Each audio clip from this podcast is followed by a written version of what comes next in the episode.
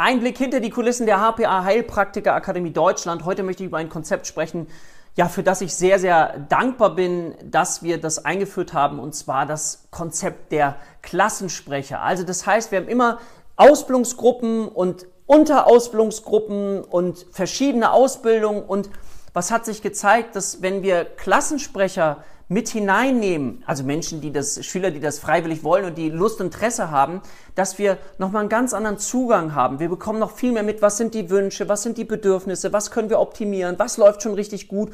Und dadurch ist es so ein ganz, ganz persönliches Verhältnis. Und ich bin allen Klassensprecherinnen und Klassensprechern bei uns unglaublich dankbar, dass sie diese Aufgabe mittragen und uns einfach ein ganz, ganz tolles Gefühl geben, weil die gesamte Gemeinschaft daran so schön wachsen kann und die Bedürfnisse eben extrem ernst genommen werden und wir eben gemeinsam schauen können, wie wir Dinge immer noch besser machen können.